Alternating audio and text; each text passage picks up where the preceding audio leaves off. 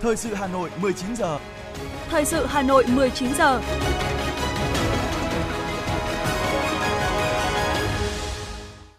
Quang Minh và Phương Nga xin được đồng hành cùng quý thính giả trong 30 phút của chương trình thời sự tối nay, Chủ nhật, ngày 5 tháng 3 năm 2023. Những nội dung chính sẽ được đề cập đến trong chương trình. Phó Bí thư Thường trực Thành ủy Nguyễn Thị Tuyến sẽ dự hội nghị tổng kết phong trào thi đua giỏi việc nước, đảm việc nhà. Khuyến cáo của Cục Đăng kiểm Việt Nam với các chủ xe đến đăng kiểm xe. Hà Nội đã xây dựng sản phẩm du lịch Hà Nội 12 mùa hoa. Trong phần tin thế giới, Trung Quốc khai mạc kỳ họp thứ nhất Quốc hội khóa 14. Ấn Độ xem xét ra cảnh báo đối với siro ho của công ty Marin Biotech. Sau đây là nội dung chi tiết.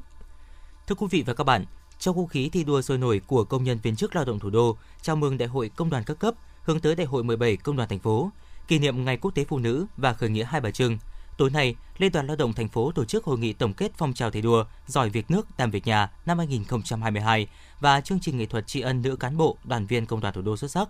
Tham dự có đồng chí Nguyễn Thị Tuyến, Ủy viên Trung ương Đảng, Phó Bí thư Thường trực Thành ủy, đồng chí Nguyễn Văn Phong, Phó Bí thư Thành ủy,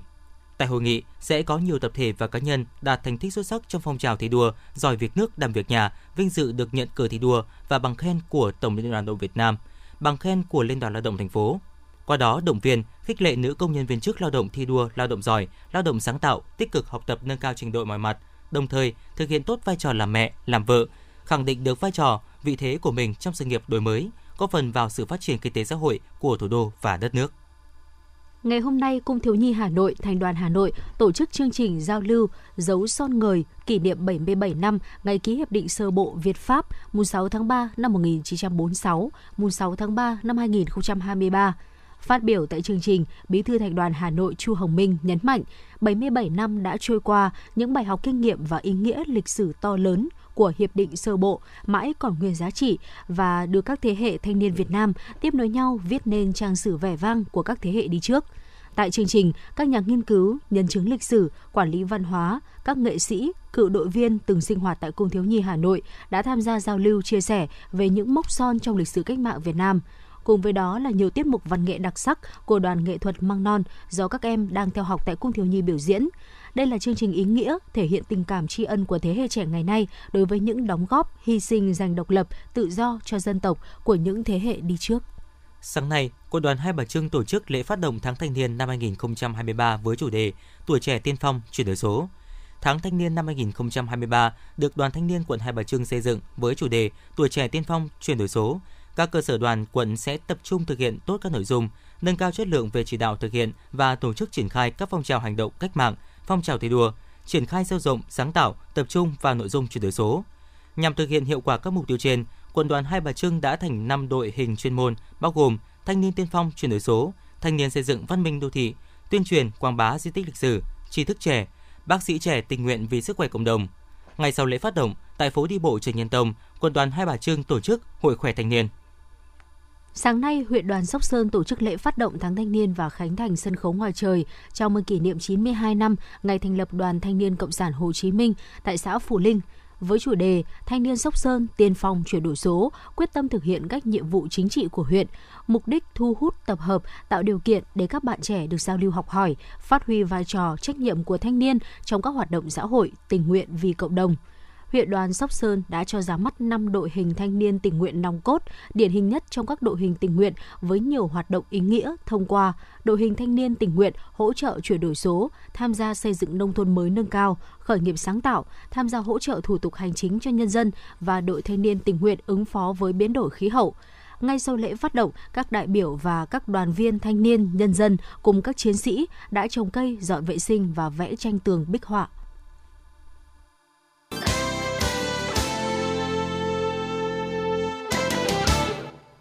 Chương trình thời sự xin được tiếp nối với một số thông tin kinh tế. Thưa quý vị và các bạn, khi những cơn gió ngược với kinh tế toàn cầu có xu hướng giảm bớt, kinh tế Việt Nam cũng nhận được những tác động tích cực hơn. Đây là nhận định của báo chí quốc tế về Việt Nam tuần vừa qua. Sản xuất tại Việt Nam đã được cải thiện và tăng trưởng trở lại là trích dẫn từ báo cáo của S&P Global đăng tải trên trang RTT News. Cùng chung nhận định, trang Fibri to Fashion cho biết, trong tháng 2, các đơn vị đặt hàng mới tăng lên đã giúp mở rộng hoạt động sản xuất của Việt Nam trong tháng 1 việc làm và nhu cầu hàng hóa cũng đều tăng, lần đầu tiên sau 4 tháng. Triển vọng lạc quan về sản xuất tiếp tục được củng cố. Trong khi đó, các chuyên gia nhận định Việt Nam cần tiếp tục giữ đà sản xuất kinh doanh và đảm bảo vốn tương xứng với sức tăng trưởng. Sau một năm lao dốc, thị trường rau quả đã có tín hiệu tích cực khi hai tháng đầu năm xuất khẩu tăng 17,8% so với cùng kỳ năm ngoái, đạt 592 triệu đô la Mỹ. Thông tin trên được đề cập trong báo cáo của Cục Chế biến và Phát triển thị trường nông sản. Trung Quốc dẫn đầu về thị trường xuất khẩu rau quả của Việt Nam trong 2 tháng qua với 57,5% thị phần. Trong đó, sầu riêng, mít, dưa hấu, khoai lang là những mặt hàng được xuất mạnh sang quốc gia này. Ngoài Trung Quốc, xuất khẩu rau quả sang Lào cũng tăng đột biến, gấp 3 lần so với cùng kỳ năm 2022. Tiếp đến, các thị trường Mỹ, EU cũng đã đặt hàng nhiều loại rau quả Việt Nam. Theo Hiệp hội Rau quả Việt Nam, trong tháng 2 đã có khoảng 20 doanh nghiệp tham gia hỗ trợ trái cây lớn nhất thế giới tại Đức và có một số hợp đồng được ký thành công. Dự báo xuất khẩu rau quả của Việt Nam sẽ tiếp tục tăng trưởng trong năm nay. Liên tục từ năm 2020 đến năm 2022, giá phân bón trong nước tăng mạnh. Có sản phẩm khi tới tay nông dân vượt mức 1,2 triệu đồng một bao 50 kg. So với năm 2019, giá phân bón tăng từ 50 đến 70%. Bước sang năm 2023, giá phân bón có phần hạ nhiệt, nhưng chủ yếu là mặt hàng phân đạm, còn ở các nhóm khác như lân, kali vẫn còn giữ ở mức khá cao. Trước đây chi phí cho phân bón chiếm khoảng từ 20 đến 25% vật tư nông nghiệp, nhưng hiện nay con số này đã lên tới từ 40 đến 50%. Giá phân bón tăng cao trong thời gian dài sẽ khiến chi phí sản xuất của người nông dân tăng cao. Mỗi năm, ngành nông nghiệp nước ta sử dụng khoảng 11 triệu tấn phân bón các loại. Hiện các nhà máy sản xuất phân bón trong nước chỉ đáp ứng được gần 7,5 triệu tấn, Ngoài sản phẩm vô cơ, các đơn vị còn mạnh dạn đầu tư sản xuất nhiều dòng phân bón hữu cơ nhằm tận dụng nguyên liệu trong nước và có giá thành thấp, phục vụ nông sản hiệu quả và bền vững. Tổng cục Thuế cho hay, tính đến cuối tháng 2 năm 2023, số lượng hóa đơn điện tử cơ quan thuế đã tiếp nhận và xử lý là 3,1 tỷ hóa đơn, trong đó 808 triệu hóa đơn điện tử có mã và 2,2 tỷ hóa đơn điện tử không mã.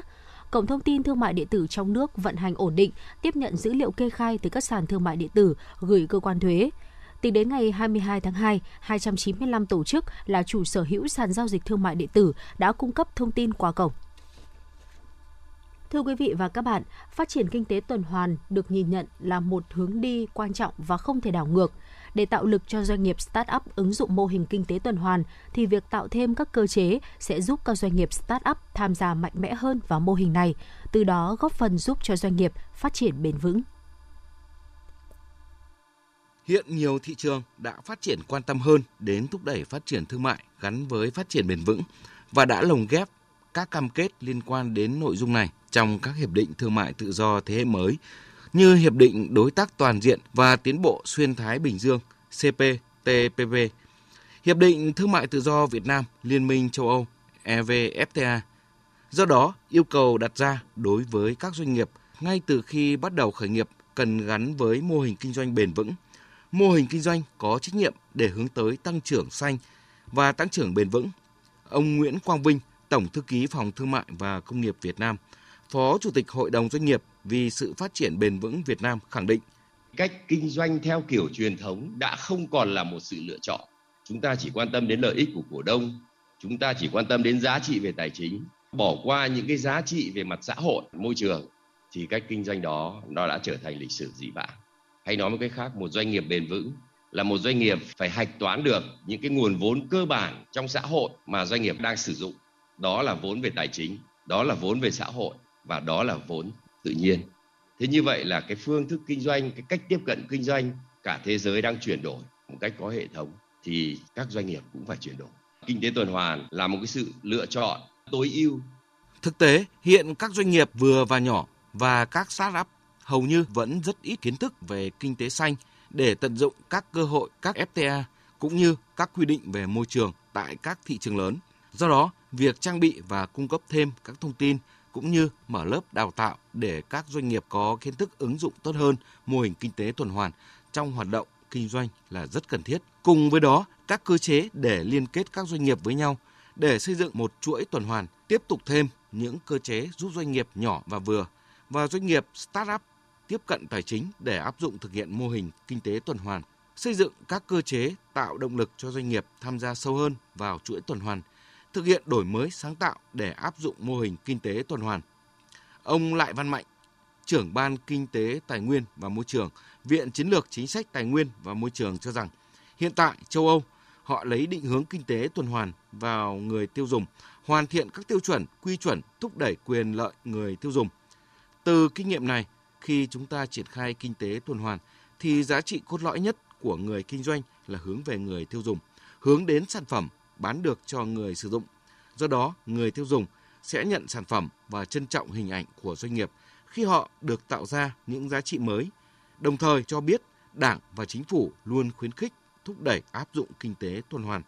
Về cơ bản, hệ thống chính sách của chúng ta cũng đảm bảo tính đồng bộ và đi theo cái hướng là khuyến khích áp dụng các cái mô hình kinh tế tuần hoàn từ trong các cái văn bản chỉ đạo của Đảng cho đến hệ thống pháp luật của nhà nước. Ngoài các cái văn bản của Đảng, ờ, của chính phủ trong các chiến lược quy hoạch, kế hoạch thì trong luật bảo vệ môi trường và điều 142 và nghị định số 08 là những cái văn bản pháp luật về cơ bản các văn bản đều thống nhất và đi theo cái hướng là khuyến khích ờ, thúc đẩy áp dụng kinh tế tuần hoàn dẫn chứng báo cáo Hội đồng Kinh doanh và Phát triển bền vững khi mỗi năm kinh tế tuần hoàn toàn cầu tạo ra cơ hội kinh doanh tương đương 4.000 tỷ đô la Mỹ,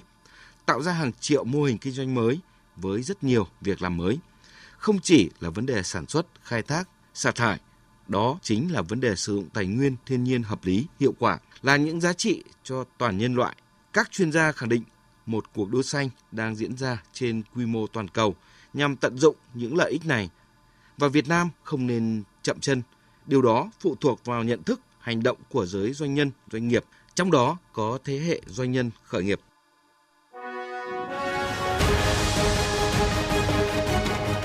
Thời sự Hà Nội, nhanh, chính xác, tương tác cao.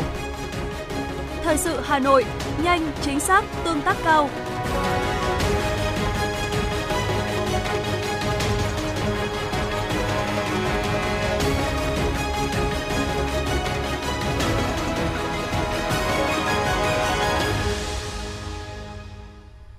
Thưa quý vị, 21 trên 31 trung tâm đăng kiểm ở Hà Nội phải đóng cửa để phục vụ công tác điều tra. Toàn thành phố chỉ còn có 10 trung tâm hoạt động. Do đó, tái diễn cảnh người dân phải xếp hàng dài từ tối ngày hôm trước để chờ đến lượt được đăng kiểm xe ô tô. Theo tính toán, mỗi dây chuyền kiểm định năng suất đạt khoảng 60 xe một ngày. Như vậy, với số dây chuyền hiện có, mỗi ngày Hà Nội chỉ kiểm định được 1.140 xe, một tháng kiểm định được 30.780 xe, đã trừ đi các ngày Chủ nhật trung tâm đăng kiểm nghỉ. Trong khi các số đó, số xe đến hạn đăng kiểm trong tháng này tại Hà Nội là 75.682 xe, chỉ đáp ứng được khoảng 40% nhu cầu của người dân. Và tình trạng ùn tắc sẽ xảy ra nghiêm trọng hơn khi nhu cầu kiểm định xe ở Hà Nội trong tháng 4 còn lên đến 83.728 xe. Trong khi đó, số xe có nhu cầu của tháng trước dồn lại chưa kịp giải quyết. Nhiều chủ xe tại Hà Nội chia sẻ, từ nhiều ngày vừa qua đã phải đi tìm các trung tâm đăng kiểm còn hoạt động trên thành phố. Tuy nhiên, trung tâm nào cũng phải xếp hàng nhiều giờ, thậm chí có trung tâm xếp đến thời điểm hết giờ làm việc vẫn chưa đến lượt kiểm định. Theo lãnh đạo Cục Đăng kiểm Việt Nam, việc ùn tắc quá tải đăng kiểm diễn ra trong tháng 3 năm 2023 là điều đã dự đoán từ trước khi theo chu kỳ kiểm định, nhu cầu đăng kiểm của người dân sẽ tăng cao trở lại, trong khi nhân sự đăng kiểm viên đang thiếu hụt nghiêm trọng và hàng loạt các trung tâm đăng kiểm đã đóng cửa. Cục Đăng kiểm Việt Nam tiếp tục khuyến cáo người dân ở Hà Nội chủ động đưa xe sang các trung tâm đăng kiểm ở các tỉnh lân cận để thực hiện kiểm định xe, tránh phải chờ lâu, ùn tắc ở Hà Nội. Ngoài ra, việc chủ động bảo dưỡng xe, tra cứu và nộp phạt nguội trước khi đi kiểm định xe cũng được Cục Đăng kiểm khuyến cáo để người dân thực hiện, giúp giảm thời gian làm các thủ tục đăng kiểm cũng như tránh bị những hạng mục không đạt phải đưa xe đi sửa chữa và quay lại trong khi đã vất vả xếp hàng từ trước. Dịch vụ công về đổi giấy phép lái xe là một trong 25 mục của ngành giao thông vận tải đã tích hợp lên cổng dịch vụ công quốc gia. Tuy nhiên, mỗi ngày có từ 350 đến 400 người đến làm thủ tục cấp đổi giấy phép lái xe trực tiếp tại cơ quan của Sở Giao thông Vận tải Hà Nội. Có nhiều lý do khác nhau để người dân phải đến trực tiếp, trong đó có việc không thể khai thủ tục trên cổng dịch vụ công quốc gia. Đơn cử, nếu làm theo hình thức trực tuyến thì chỉ có 3 bệnh viện được duyệt qua cổng dịch vụ công trực tuyến bao gồm Bệnh viện E, Bệnh viện Giao thông Vận tải, Bệnh viện Đa khoa Hà Đông. Đối với các cơ sở khám bệnh khác thì lại phải mang giấy khám sức khỏe đó đi chứng thực điện tử ở bộ phận tư pháp của Ủy ban nhân dân phường, tiện nhưng lại thành ra bất tiện, mất thời gian. Lẽ ra dịch vụ công đã có thể chia sẻ một phần của quá tải tại bộ phận một cửa, nhưng vì vẫn tồn tại những khó khăn nên giải pháp tình thế lúc này đưa ra là tách bộ phận trả kết quả sang một địa điểm khác để giảm tải. Theo thống kê của Bộ Giáo dục và Đào tạo, năm 2022 trên cả nước có 18 phương thức xét tuyển đại học cao đẳng phương thức có tỷ lệ thí sinh nhập học cao nhất là xét kết quả thi tốt nghiệp trung học phổ thông với 47,98%. Tiếp đó là xét kết quả học bạ với tỷ lệ thí sinh nhập học là 37,18%. 16 phương thức xét tuyển còn lại có tỷ lệ thí sinh nhập học rất thấp, đều dưới 2%. Bộ Giáo dục và Đào tạo cho rằng các trường cần cân nhắc lại tính hiệu quả của các phương thức xét tuyển khi tỷ lệ trúng tuyển nhập học của phương thức đó quá thấp.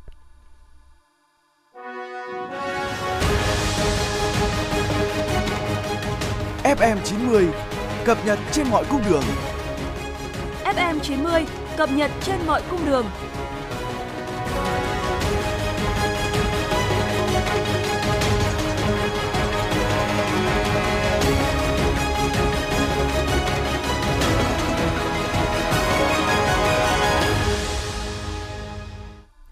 Thưa quý vị và các bạn, hưởng ứng lời kêu gọi ủng hộ áo dài tặng phụ nữ, nữ sinh có hoàn cảnh khó khăn của Hội Liên hiệp Phụ nữ thành phố Hà Nội, các cấp hội cơ sở đã triển khai tới 100% hội viên và đạt được những kết quả đáng khích lệ. Hàng nghìn chiếc áo dài đã được tiếp nhận và trao gửi đến những người có nhu cầu cùng với biết bao trân trọng, yêu thương.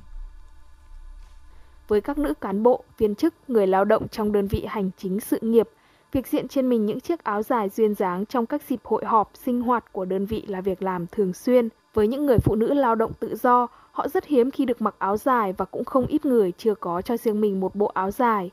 Do đó, khi Hội Liên hiệp Phụ nữ thành phố Hà Nội triển khai hoạt động quyên góp, gửi tặng áo dài, phụ nữ trong toàn thành phố nhiệt tình hưởng ứng. Hai tháng qua, những hoạt động đóng góp, trao tặng áo dài cho hội viên phụ nữ, nữ sinh, nữ công nhân có hoàn cảnh khó khăn đã diễn ra sôi nổi. Bà Vũ Mai Hường, Chủ tịch Hội Liên hiệp Phụ nữ phường Điện Biên, quận Ba Đình cho biết. Với những phụ nữ có hoàn cảnh khó khăn vì nhiều lý do mà họ chưa thể diện được lên mình một bộ áo dài đẹp, thì hôm nay nhân dịp mùng 8 tháng 3 thì Hội Phụ nữ phường cũng tặng lại chị em cán bộ hội viên, à, chị em khó khăn đó bộ áo dài để người ta có thể hạnh phúc trong ngày lễ mùng 8 tháng 3 thì đây cũng là một niềm động viên hạnh phúc đối với mỗi cá nhân của hội viên khó khăn ạ. Bà Khuất Thị Mai, quận Bắc Từ Liêm vui vẻ nói. Tôi mong muốn tất cả phụ nữ có hoàn cảnh khó khăn đều được mặc áo dài trong mỗi sự kiện quan trọng của gia đình và xã hội. Tôi gửi tặng những chiếc áo dài đến chị em cũng nhằm sẻ chia, góp phần khẳng định và tôn vinh giá trị của áo dài trong đời sống xã hội. Tôi đã vận động bạn bè của tôi và khắp trên toàn toàn quốc đấy ạ. Tức là những số áo dài này là gửi cả từ trong Cà Mau ra này, gửi từ à, Quảng, Quảng Ngãi ra này và từ các tỉnh miền Bắc. Thì đây là tất cả những cái doanh nghiệp các bạn đó đã chung tay cùng với tôi và gửi ra 100 bộ. Cầm trên tay bộ áo dài ưng ý, chị Nguyễn Thị Hoa, công nhân vệ sinh môi trường quận Bắc Từ Liêm bày tỏ. Những đẹp mà ưng ý mà chị mặc rất vừa. Thì chị cảm ơn tất cả mọi người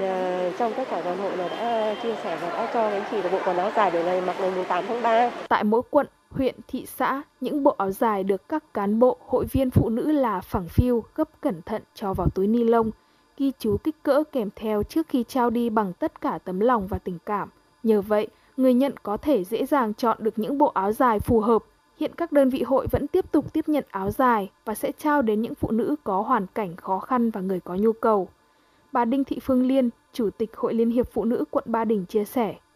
Khi người phụ nữ Việt Nam à, đi bất cứ đâu cũng đều rất tự hào trong cái tà áo dài. Nó thể hiện một cái à, à, nét đẹp rất là đặc trưng của phụ nữ Việt Nam Ờ, và cứ nhìn đến tà áo dài là ai cũng ờ, biết đấy là phụ nữ Việt Nam. Đây là hoạt động mang tính nhân văn sâu sắc, góp phần chia sẻ với phụ nữ và học sinh có hoàn cảnh khó khăn. Sự sẻ chia này không chỉ thể hiện đạo nghĩa tương thân tương ái, mà còn góp phần khơi dậy niềm tự hào, trách nhiệm của chị em trong việc tôn vinh, giữ gìn và phát huy nét đẹp, giá trị chiếc áo dài truyền thống của dân tộc Việt Nam.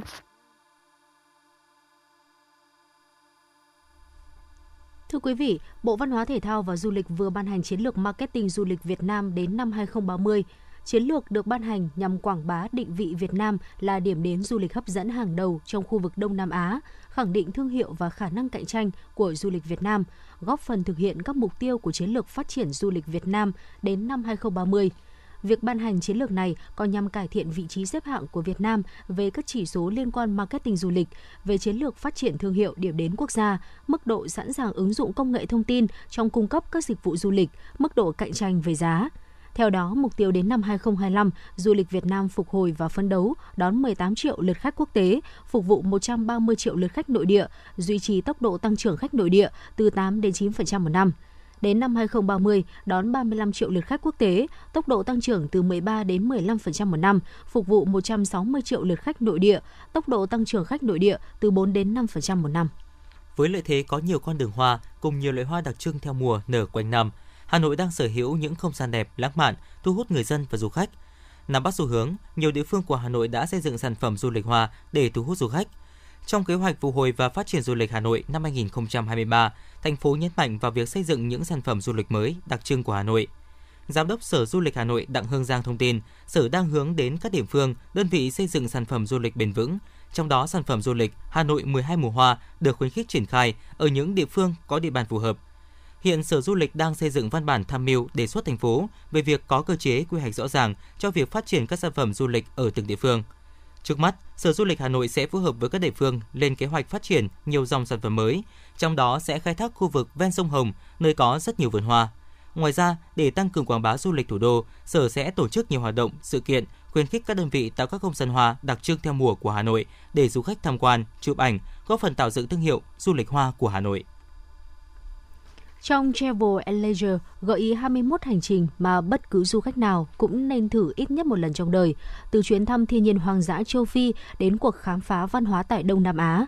Đề xuất Thái Lan và Việt Nam, tác giả viết, bất kỳ du khách nào cũng nên trải nghiệm một hành trình xuyên Đông Nam Á, đặc biệt là những người yêu thích ẩm thực đường phố. Mặc dù có thể dành hàng tuần ở một trong hai quốc gia này, nhưng bạn nên kết hợp Thái Lan và Việt Nam thành một chuyến đi thú vị với phong cảnh cuốn hút, trải nghiệm văn hóa và thức ăn tuyệt ngon. Nếu vẫn còn thời gian tại Đông Nam Á, hãy bổ sung chuyến thăm Angkor Wat ở Campuchia. Nhiều điểm đến khác ở châu Á được đề xuất trong danh sách này, như thành phố Tokyo, Nhật Bản, nơi mang vẻ đẹp đan xen giữa cổ kính và hiện đại. Vạn Lý Trường Thành, Trung Quốc, một kỳ quan thế giới. Ấn Độ với lăng mộ Taj Mahal nổi tiếng, thành phố ngàn năm tuổi Petra, Jordan hay những khu nghỉ dưỡng sang trọng trên làn nước xanh ngọc bích ở Maldives. Văn phòng Chính phủ vừa ban hành văn bản truyền đạt ý kiến của Thủ tướng Chính phủ đồng ý tổ chức hội nghị toàn quốc về du lịch vào ngày 15 tháng 3 dưới hình thức trực tiếp và trực tuyến. Hội nghị với sự tham gia của lãnh đạo chính phủ, lãnh đạo các bộ ban ngành địa phương, Hiệp hội Du lịch Việt Nam, các tổ chức và cộng đồng doanh nghiệp sẽ đánh giá hiệu quả hoạt động du lịch trong điều kiện bình thường mới, thảo luận những hạn chế, điểm nghẽn và giải pháp tháo gỡ khó khăn giúp du lịch Việt Nam sớm phục hồi, phát triển một cách bền vững. Kết quả hội nghị toàn quốc về du lịch năm 2023 sẽ là cơ sở trình chính phủ chỉ đạo thực hiện các nhiệm vụ giải pháp tăng tốc phát triển du lịch bền vững trong điều kiện bình thường mới.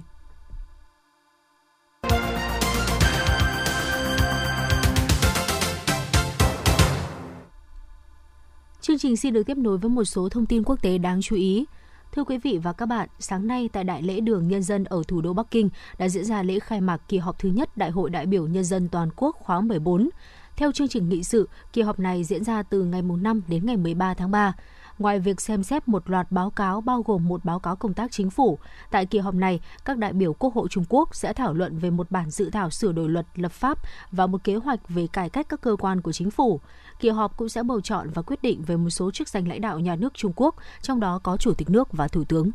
Hãng thông tấn Trung ương Triều Tiên đã đăng thông cáo báo chí được Thứ trưởng Ngoại giao Triều Tiên Kim Jong Yong đưa ra ngày hôm qua – trong đó cho rằng với các cuộc tập trận quân sự, Hàn Quốc và Mỹ đẩy tình hình trên bán đảo Triều Tiên vào tình thế nguy hiểm. Theo Thứ trưởng Kim Jong Yong, Liên Hợp Quốc và cộng đồng quốc tế cần hối thúc hai nước ngừng ngay lập tức các cuộc tận trận chung.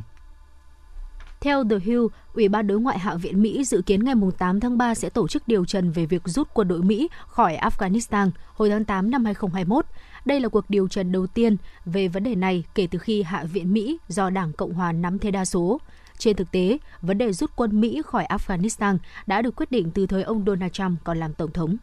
Pháo binh Nga đã tấn công dồn dập vào các tuyến đường cuối cùng ở Bakhmut nhằm bao vây toàn bộ thành phố này và đưa Moscow đến thắng lợi đầu tiên trong nửa năm qua. Người đứng đầu công ty quân sự tư nhân Wagner cho biết Bakhmut đã gần như hoàn toàn bị bao vây khi chỉ còn một tuyến đường duy nhất vẫn còn mở cho quân đội Ukraine.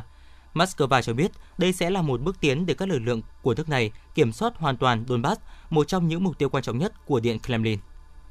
Trong một cuộc meeting của Đảng Xã hội trước Ngày Quốc tế Phụ nữ mùng 8 tháng 3, Thủ tướng Tây Ban Nha đã công bố luật bình đẳng giới, yêu cầu bình đẳng hơn giữa nữ giới, nam giới trong chính trị, kinh doanh và các lĩnh vực đời sống khác. Luật đại diện bình đẳng sẽ áp dụng các biện pháp bình đẳng giới đối với các danh sách bầu cử, hội đồng quản trị của những công ty lớn và hội đồng quản trị của các hiệp hội nghề. Hạ viện Séc đã thông qua sửa đổi luật hưu trí do chính phủ liên minh của Thủ tướng Pet Fiala thúc đẩy. Trong đó, điểm gây tranh cãi nhiều nhất là mức tăng lương hưu vào tháng 6 tới chỉ bằng hơn 40% so với dự kiến. Phe đối lập cảnh báo sẽ đưa vấn đề vốn ảnh hưởng tới khoảng 3 triệu người về hưu lên tòa án hiến pháp Séc. Các cuộc biểu tình phản đối tình trạng giao thông đường sắt thiếu an toàn sau vụ tai nạn tàu hỏa thảm khốc cuối tháng 2 vừa qua tiếp diễn tại nhiều thành phố của Hy Lạp. Theo số liệu mới cập nhật, vụ tai nạn này đã làm 57 người thiệt mạng và ít nhất 56 người khác mất tích. Ngày hôm qua, hàng nghìn người biểu tình đã xuống đường tuần hành trên khắp đất nước, đặc biệt thu hút số lượng lớn tại thủ đô Athens và thành phố Thessaloniki. Giới chức Ấn Độ cho biết nước này có thể sẽ ban bố cảnh báo đối với siro ho xuất khẩu của Marian Biotech. Việc cân nhắc đưa ra cảnh báo này được đưa ra sau khi các kết quả kiểm tra cho thấy nhiều mẫu thuốc của công ty này có chứa các chất gây hại cho sức khỏe. Đại hội thể thao Đông Nam Á SEA Games 32 và Đại hội thể thao người khuyết tật Đông Nam Á lần thứ 12 Asian Para Games sẽ là một kỳ đại hội không khói thuốc. Nước chủ nhà Campuchia sẽ áp dụng những biện pháp nghiêm ngặt nhất để ngăn chặn việc sử dụng, phân phối và quảng cáo các sản phẩm thuốc lá và thuốc điện tử. Ứng dụng TikTok đang bị nhiều chính phủ quay lưng, trong đó có Liên minh châu Âu và Mỹ. Các nhân viên chính phủ này bị cấm tải ứng dụng về máy điện thoại di động dùng cho công việc – các chính phủ bày tỏ mối lo ngại khi dữ liệu người dùng có thể bị TikTok sử dụng cho nhiều mục đích khác nhau và có động thái cứng rắn để ngăn chặn.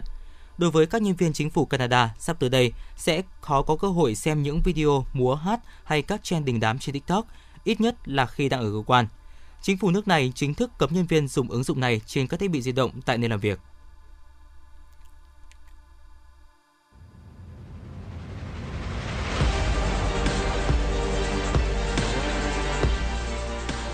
Bản tin thể thao. Bản tin thể thao.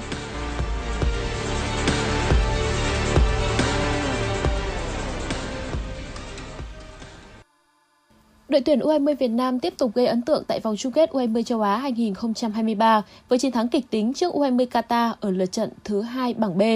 Nguyễn Quốc Việt và Nguyễn Văn Trường thay nhau tỏa sáng mang về chiến thắng 2-1 quan trọng cho đội tuyển U20 Việt Nam. Kết quả này giúp đoàn quân của huấn luyện viên Hoàng Anh Tuấn độc chiếm ngôi đầu bảng B với 6 điểm tuyệt đối sau hai lượt trận, nhiều hơn hai đối thủ cạnh tranh trực tiếp là U20 Australia và U20 Iran 3 điểm. Cũng tại bảng B ở trận đấu diễn ra trước đó, U20 Australia đã gây bất ngờ bằng chiến thắng 3-2 trước U20 Iran nhờ các bàn thắng của Adrian Simon cùng cú đúp của Adrian Segisic. Với cục diện hiện tại, đội tuyển U20 Việt Nam đang rộng cửa giành vé vào tứ kết tại vòng chung kết U20 châu Á 2023. Khi chỉ cần một trận hòa trước Iran ở lượt trận cuối, chúng ta sẽ giành quyền đi tiếp. Cuộc tiếp đón Bournemouth tại vòng 26 giải Ngoại hạng Anh đã chứng kiến một khởi đầu đầy khó khăn của các cầu thủ Arsenal khi đội chủ nhà để thủng lưới ngay ở phút thi đấu thứ nhất sau tình huống tấn công đầu tiên của đội khách. Tưởng như mọi chuyện sẽ còn tệ hơn cho Arsenal khi họ phải nhận bàn thua thứ hai ở phút 57 thì chỉ 5 phút sau, thế trận đã đổi chiều một cách chóng vánh trên sân Emirates. Lần lượt Thomas Partey, Ben White thay nhau tỏa sáng để mang về hai bàn thắng cho các cầu thủ Arsenal trước khi Ray Nelson ấn định chiến thắng 3-2 một cách đầy cảm xúc cho đội chủ nhà với pha lập công ở phút bù giờ thứ bảy. Ở trận đấu diễn ra trước đó, các cầu thủ Manchester City cũng đã có được 3 điểm trọn vẹn trên sân nhà với tỷ số 2-0 trước đội bóng nằm trong nhóm dẫn đầu trên bảng xếp hạng là Newcastle United. Hai bàn thắng của đội chủ nhà được ghi bởi Phil Foden trong hiệp thi đấu thứ nhất và Bernardo Silva ở phút 67. Với kết quả này, Manchester City vẫn tiếp tục bám đuổi Arsenal ở vị trí thứ hai trên bảng xếp hạng với khoảng cách 5 điểm. Trên đất Tây Ban Nha, Atlético Madrid có màn tiếp đón Sevilla đầy thuận lợi trong khuôn khổ vòng 24 La Liga. Màn tỏa sáng của Memphis Depay trong hiệp 1 đã mang về lợi thế dẫn bàn cho Atlético Madrid chỉ sau 26 phút đầu trận. Và dù Enesi đã mang về một bàn gỡ cho Sevilla ở cuối trận, Thế nhưng hiệp 2 tiếp tục là một hiệp thi đấu ấn tượng của hàng công bên phía đội chủ nhà khi lần lượt những cái tên như Antoine Griezmann, Carrasco và Alvaro Morata thay nhau lập công mang về thêm 4 bàn thắng nữa cho Atletico Madrid. Qua đó ấn định chiến thắng chung cuộc 6-1. Trên đất Đức, chỉ phải làm khách tới sân của đội bóng đang nằm trong nhóm cuối bảng xếp hạng là Stuttgart. Bayern Munich không gặp nhiều khó khăn trong việc kiểm soát thế trận ngay từ những phút đầu tiên. Tuy nhiên, cũng phải chờ tới cuối hiệp 1, đội khách mới có được bàn thắng mở tỷ số sau cú dứt điểm chính xác từ ngoài vòng cấm của Delay.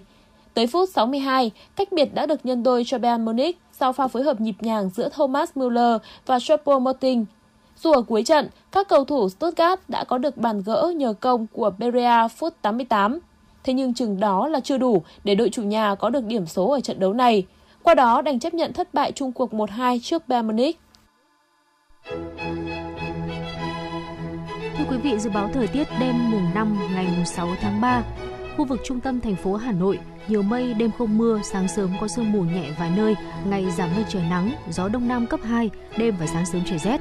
Nhiệt độ cao nhất từ 26 đến 28 độ C, nhiệt độ thấp nhất từ 18 đến 20 độ C. Quý vị và các bạn vừa nghe chương trình thời sự của Đài Phát thanh Truyền hình Hà Nội. Chỉ đạo nội dung Nguyễn Kim Khiêm, chỉ đạo sản xuất Nguyễn Tiến Dũng, tổ chức sản xuất Trà My, đạo diễn Kim Hoành, phát thanh viên Quang Minh Phương Nga cùng kỹ thuật viên Quốc Hoàn thực hiện. Thân mến chào tạm biệt.